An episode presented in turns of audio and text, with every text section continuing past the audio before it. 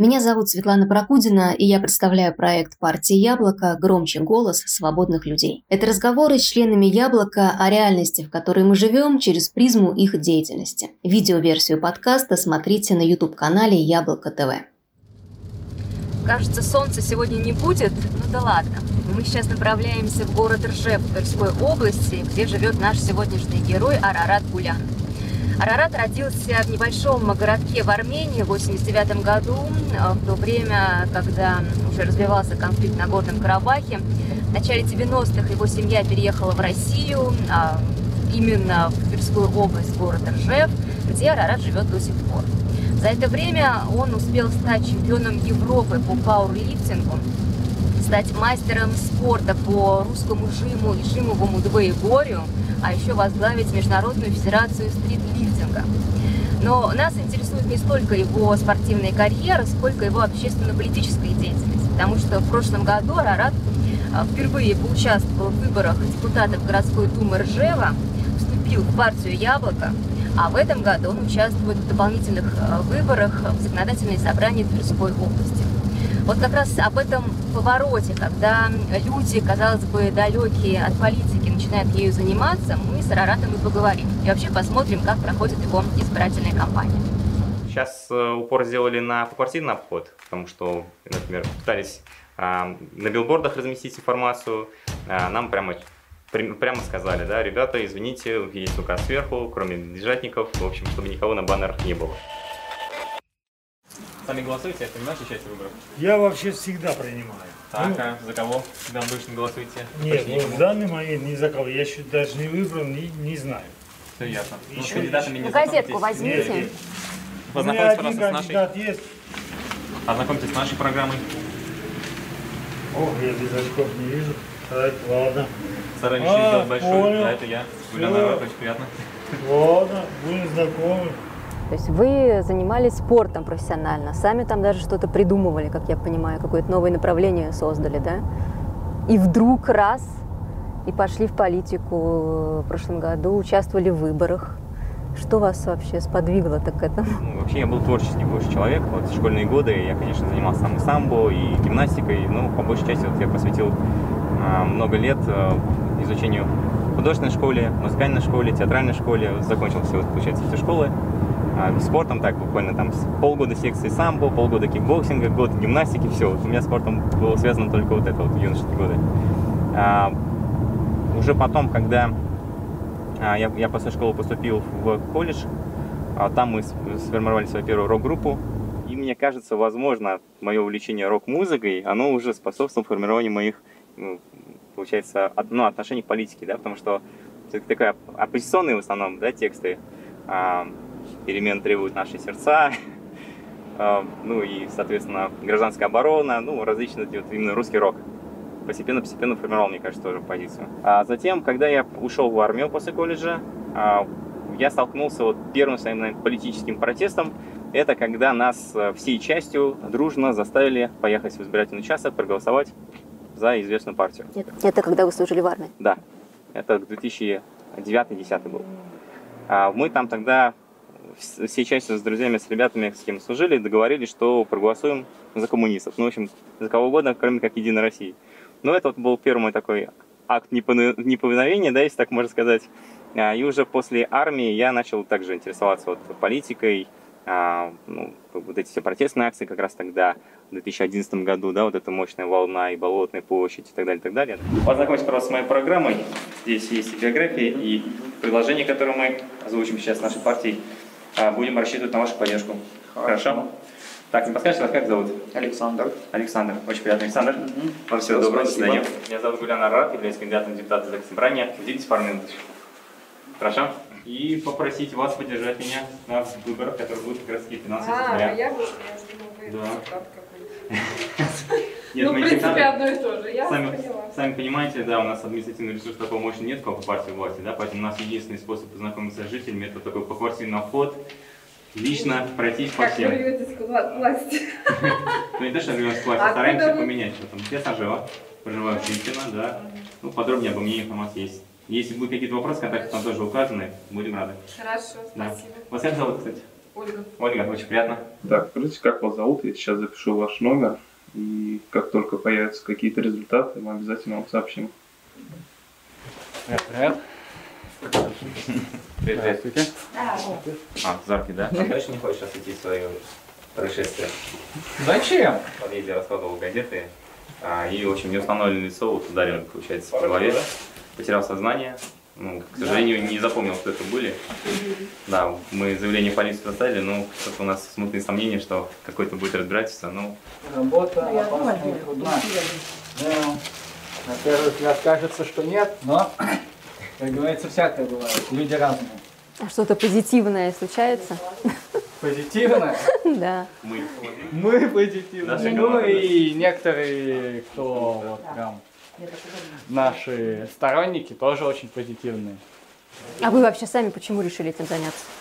А мы в одной команде, вот Да, мы уже в одной команде сколько лет, поэтому, как говорится, наш вот дружный коллектив. Расскажите, что вы сейчас будете делать, какой план у вас? Ну, сейчас план А, План у них сейчас поквартирный обход, сбор контактов для последующей связи нам с избирателями. Мы подготовили для них а, письма мобилизации, которые вот в ближайшее время начнем также рассылать по почтовым ящикам.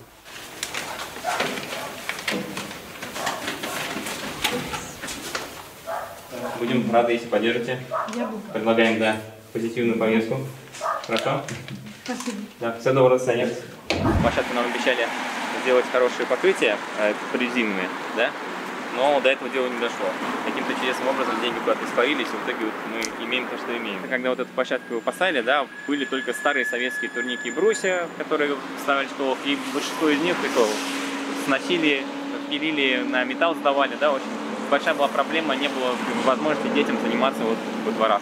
То есть это вот по вашей инициативе здесь все появилось? Вот Ну, здесь вот? я, не, конечно, не беру на себя полностью все, потому что мы были, ну, у нас был такой координационный совет молодежи, да, вот мы активный, который с- пр- пропагандировали здоровый образ жизни в городе, да, и, соответственно, вот общими усилиями нам удалось а, добиться того, чтобы эту площадку в городе все-таки поставили, установили. Я со времен армии полюбил тяжелую атлетику, пауэрлифтинг, жим лежа, в общем, силовой вид спорта, и поэтому уже начал э, заниматься так вот полупрофессионально. А с 2014 года начал ездить на соревнования, и тогда вот, ну, лучший результат, по сути, был это победа на Кубке Европы по жим лежа, установление рекордов нескольких федераций а, пауэрлифтинга. А, ну, так как мне уже интересно было именно это, направление спортивное, да, и я уже имел опыт организации мероприятий, мы, соответственно, с друзьями начали проводить турниры в городе Ржеве, а, в Тверской области. А Мы вот проводили соревнования и по воркауту, и по пауэрлифтингу, и в ходе наших экспериментов и в, ну, в зале, когда занимались, и при проведении мероприятий, мы вот разработали новый вид спорта, стрит-лифтинг, то бишь осталось тоже базовые тренажеры, это турники и брусья, а, но ребята выполняют уже подтягивание отжимания на брусьях с дополнительным весом, который подвешивается к поясу, к атлетическому поясу на цепи. Как вы в результате оказались э, в партии «Яблоко»? На самом деле у меня в семье есть ярый яблочник, это мой отец, вот, который, как он уверяет, с момента образования партии Яблоко всегда только за них и голосует. А, И поэтому я периодически, конечно, все это слышал. Мы когда с ним обсуждали политику, он мне все время про Юлинского, про Яблоко все рассказывал. Но именно решение вступить в партию Яблоко у меня пришло а, перед тем, как я вот все-таки принял решение для себя выдвигать свою кандидатуру на участие в муниципальных выборах. А, потому что партия Яблоко наиболее отражает мои собственные взгляды. Мне нравится то, что это принципиальная партия, то, что она не идет на поводу у большинства. Есть конечно, много таких людей, которые э, повелись на зомбоящик, на вот эту вот пропаганду, которая э, долгие годы мусолила тему о том, что якобы именно яблочники развалили там, страну, что яблочники, значит, э, плохую экономическую политику вели, и, по сути, вот то, что мы видели в 90-х, виноваты в том числе и партия Яблоко. Хотя, ну, те, кто знает историю и партии, и вообще историю страны, отлично понимают, что к этому отношение у партии, к сожалению, был, если было, то косвенное. Нашего дома, конечно, очень большой, тут говорить нечего. Во-первых, дом э, не хотят ставить на аварийность, он весь трескается. С той стороны даже у нас э, здесь порвались сети. С той стороны даже, э, тогда Эко-город у нас еще был управляющей компанией. Они даже наложили железную э, такую штуку, заделали трещина внутрь 7-8 сантиметров. На первых этажах у людей сырость, чернота. Идут Да-да. только одни отписки. Обращайтесь туда, обращайтесь сюда. Э, Это не в нашей компетенции даже, вот э, многие отвечали. Это, это был, мы боролись уже, знаете, с этой с аварийностью, сейчас скажу не соврать, с 12 года. Потом уже плюнули, просто уже, ну, ну куда обращаться? Они просто друг от друга вот так вот откидывают, и все, больше ничего. Мы решили всем домом не оплачивать им за то, что они ничего не делают. В договоре написано, что один раз в неделю должен быть дворник. Даже одного раза в неделю нету дворника. Почему, как вы думаете, такое отношение к людям в нашей стране? Я писала губернатору. А Вот. потому что мы для них просто быдло. Понимаете, я писала Вот губернатору, я Для всех писала... вот вы- вышестоящих там, далеко. Мы просто быдло, мы рабы. Как вас зовут? Меня зовут э, Любовь Николаевна Смирнова. Любовь Николаевна. Ну вот как это изменить можно? Не изменить. Вот Нет, я писала. изменить можно. Изменить можно, если к власти придут действительно люди, которые хотят сделать для народа. Для народа, но не против народа, как делают, э, как прожила в сейчас. А выборы как возможность как раз таких изменений вы верите? Я не верю. Я Голубеву Знаете, написала, э, даже написала номер телефона. Говорю, приедьте, посмотрите, как мы живем. Я говорю, я проработала с 9 лет в этом городе и поликлинику строила, роддом строила, четвер... это первую школу строили, спортивный зал строили, немецкое кладбище я строила. Сколько сил моих вложено в этом вот, в одном строительстве. Я женщина, я по 20 килограмм плиты таскала. Я пенсию заработала 12 тысяч. 10 лет за меня эта организация не перечисляет страховые. Нормально? И я не могу добиться субсидий, я не могу на помощь, все отказывают, понимаете, сделали какими-то рогами нас, врагами сделали, мы как враги народа, а мы возрождали этот город.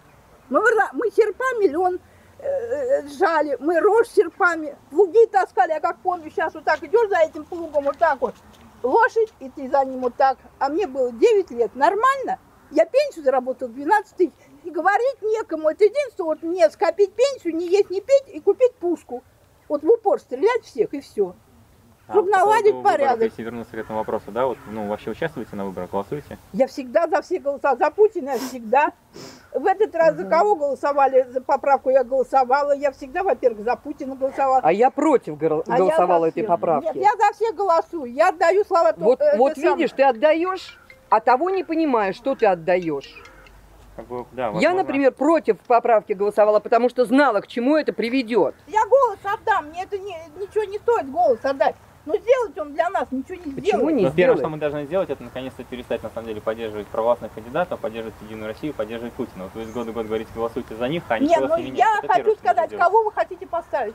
Поставьте хотя бы человека, Кого? который действительно Нет, заинтересован в кого? том, чтобы улучшить вашу жизнь. Избирайте тех кандидатов, которые все-таки хотят вам Ну, поддержать, мы помочь, выберем, поддержать чем местных. ты нам поможешь. Почему? Мы будем Мы можем обрати- мы будем обратиться к нему э, за правовой помощью. Конечно, конечно. Он может помочь составить правильно ам, документы, которые могут поставить наш дом на аварийность.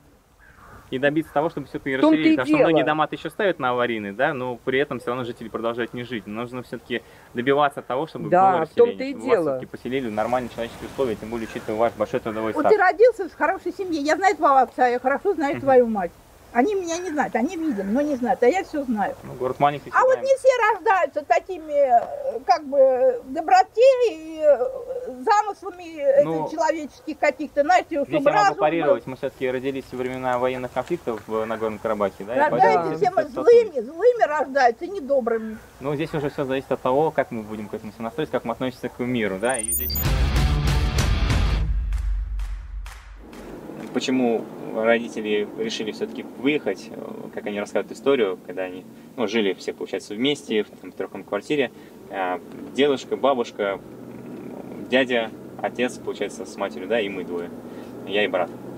И когда они увидели, что у нас уже даже крошки хлеба, как говорится, да, там доедаем, ну, есть нечего, даже военные события, там свет постоянно выключали, сегодня-завтра могли там моего отца, там, моего дядю а, забрать в Карабах, в во- чтобы во- участвовать в военном конфликте. Соответственно, уже дедушка настоял на том, чтобы а, отец собрал нас всех и вывез. Хотя ему на тот период было всего там порядка 22 лет, тоже молодой совсем был. Как вы выбирали, ну, родители, как ваши выбирали, куда Честно, этот переехать? вопрос меня очень долго Почему. Ржев? Да, почему именно Ржев из всех возможных вариантов, учитывая, что, как говорится, у армян, да, родственники везде. Ну, на самом деле, э, отец первый, кто выехал в Россию в поисках места, куда нас потом а, увезти. И здесь у него были знакомые, друзья, которые занимались стройкой. Соответственно, помогли ему с общежитием, помогли ему с трудоустройством. Ну, соответственно, поэтому он нас сюда и перевез.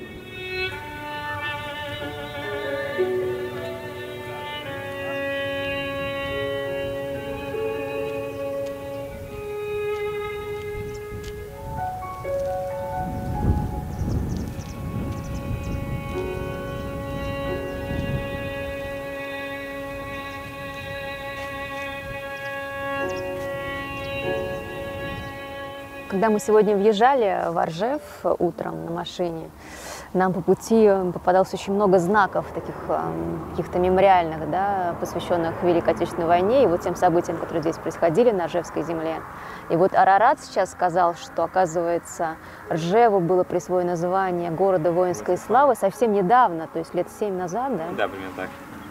А Но этого? ветераны наши, конечно, выступали за то, чтобы город-герой дали в статус Ржева, потому что э, нельзя забывать о значимости именно Ржевской битвы, победе в Великой Отечественной войне.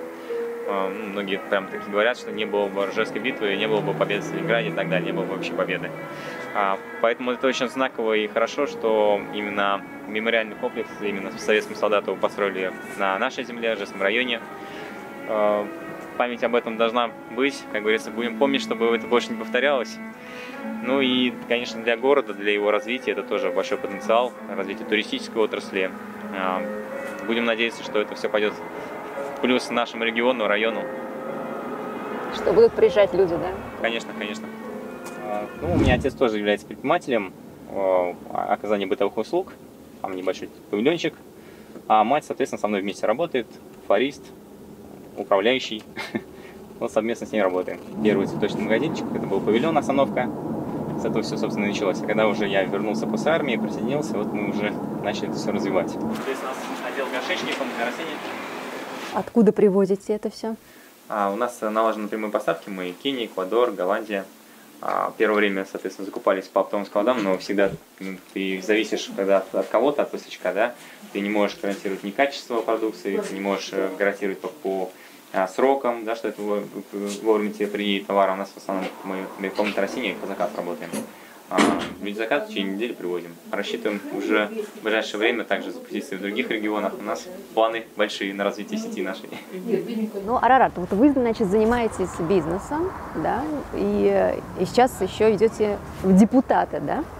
Вот чем, как вам кажется, кандидат-предприниматель отличается от кандидата, м, ну, который в бюджетной сфере работает? Когда ты просто работник, да, ты не видишь ту львиную э, долю налогов, которые за тебя платит работодатель.